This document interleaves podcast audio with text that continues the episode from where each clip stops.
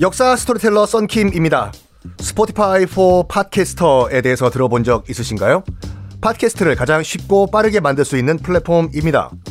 여러분도 저처럼 팟캐스트를 만드실 수 있습니다. 어렵지 않아요. 설명드릴게요. Spotify for Podcasters에서는 핸드폰이나 컴퓨터로 바로 팟캐스트를 녹음할 수 있는 제작 툴을 제공합니다.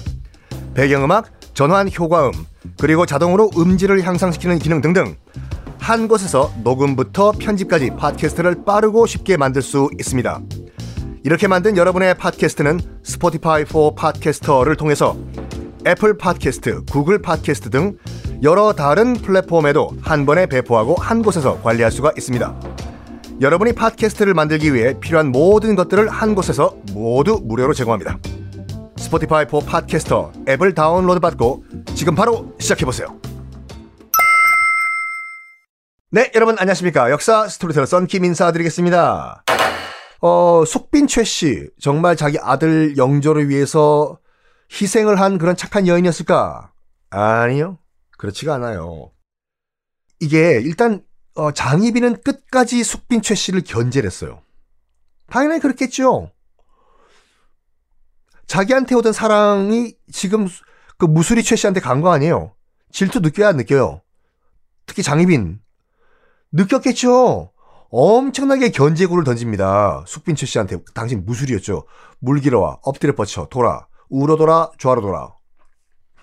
그때 무술이 최 씨는 영조 엄마는 결심했습니다. 뭘 결심했냐? 장희빈과 맞서 싸울까? 아니요. 굉장히 현실적인 판단했어요.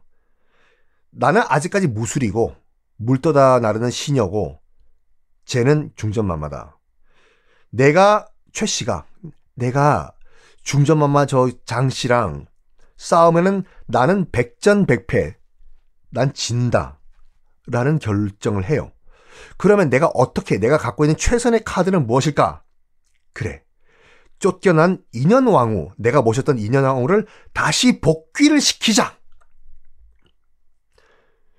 그래가지고 인현왕후를 등에 업고 내가 죄를 날려버리자. 라고 생각을 해요. 그렇죠. 인현왕후라는 든든한 백이 생기면은 저 장희빈은 그냥 날아가는 거예요, 지금요. 그래서 기회가 있을 때마다 그립습니다. 행복하십시오. 인현왕후. 중전마마, 중전마마, 중전마마 불쌍합니다. 라고 계속 기원을 한 거예요. 그러다가 우연히, 우연일까요? 숙종이 그 모습을 본 거고, 알았겠죠. 숙종이 몇 시쯤이면 어느 길을 건너는 걸. 그래서 숙종이 가는 길 그 대충 거기 방 하나 잡아가지고 들으라고 숙종 보고 인연하고 중, 중, 중전마마 불쌍해요 불쌍해요. 들으라고. 왜냐면 인연왕후를 컴백시킬 수 있는 최종 결정권은 숙종한테 있잖아요. 이게 모든 시나리오가 다 이제 그 이 무수리 최씨 영조 엄마의 계획대로 다 흘러간 거예요 지금요 그래가지고 이번에 그 자기 뜻대로 인현 왕후가 돌아왔습니다. 돌아와 인현은 돌아와. 그리고 자기 뜻대로 장희빈은 중전 마마 자리에서 쫓겨났어요. 아웃돼 버렸습니다. 모든 게 숙빈 최 씨, 아직까지는 무수리 최 씨의 시나리오대로 흘러갑니다. 그런 가운데 그런 가운데 무수리 최 씨가 숙종의 사랑을 받아가지고 응예 응예 아들까지 낳아버리네. 이 아들이 바로 나중에 영조가 됩니다. 이제 모든 거는 다 무수리 최씨 편이에요. 자기가 존경하는 인현왕후 돌아왔죠. 자기가 증오하는 장희빈은 희빈으로 강등돼서 쫓겨났죠. 게다가 또 지금 숙종 임금은 나한테도 마음이 있어가지고 그런 가운데서 숙종의 아들, 나중에 영조가 되는 아들까지 낳죠. 모든 게 다 이제 드림스 컴츄가 됐습니다. 이런 거를 못 받아들인 사람이 누굴까요? 못 받아들인 사람은 당연히 다시 희빈으로 강등된 장희빈이죠. 이를 바득바득바득 갈았다고 합니다. 이거 안 돼. 이럴 수가 없어. 이건 꿈이야. 이건 현실이 아니야. 어떻게 과연 이런 일이? 안 돼. 이럴 순 없어. 그, 다시 돌아가야 돼. 다시, 다시, 다시 돌아가야 돼. 다시 돌아갈 수 있는 현실, 현실적인 방법이 뭐 있을까? 그래, 오빠뿐이다. 에요. 장희빈 오빠가 누구라고요? 장희재죠. 당신 장희재는요, 그 제주도로 유배를 가 있던 상태였습니다. 뭐 그 권력 남용 등등등으로 인해 가지고 그 사실 그 이 숙종이 장희재를 그때 처음부터 죽이려고 했어요. 죽이려고 했는데 남구만이 말립니다. 장, 남희석 씨 그 선조께서 말려요. 그 명분은 이거였어요.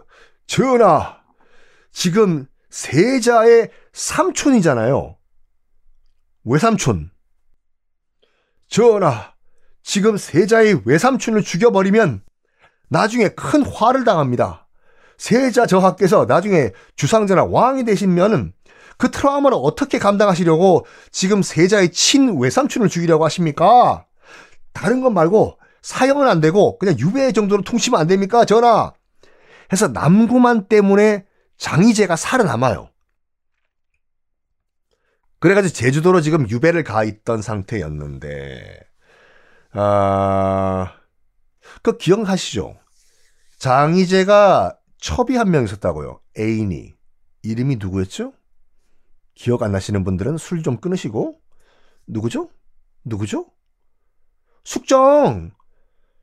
제주도에 가 있던 장희재가 한양에 있는 그 자기 애인 숙정한테 얘기를 해요.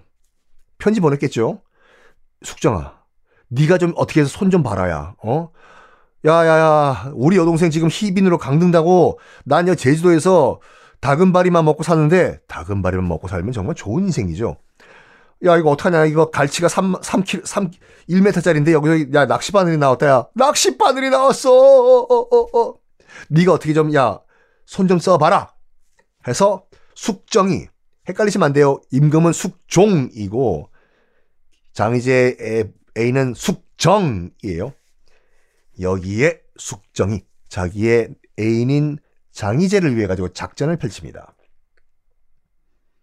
장희재의 아빠, 그러니까 장희빈의 아빠가 장형이란 사람이었거든요. 통역관이었어요, 통역관이요. 이미 죽었어요, 지금요. 장형의 무덤이 그 장희빈의 장희빈의 아빠, 장희재 아빠의 무덤이 훼손됐다는 거를 주상한테 보고를 한 거예요. 남인들이 보고를 한 거예요. 그리고 장형의 무덤이 훼손된 현장에서 서인의 이름표가 떨어졌다라는 걸 보고합니다. 아무리 그래도 그렇지 지금 자기 후궁의 아빠 무덤을 훼손하는 것은 큰 나라의 죄예요 지금 어찌 됐거나 객관적으로 봤을 때 그래가지고 일단 뭐 그런 고발이 들어왔으니까 아유 이 얘기는 다음에 하겠습니다.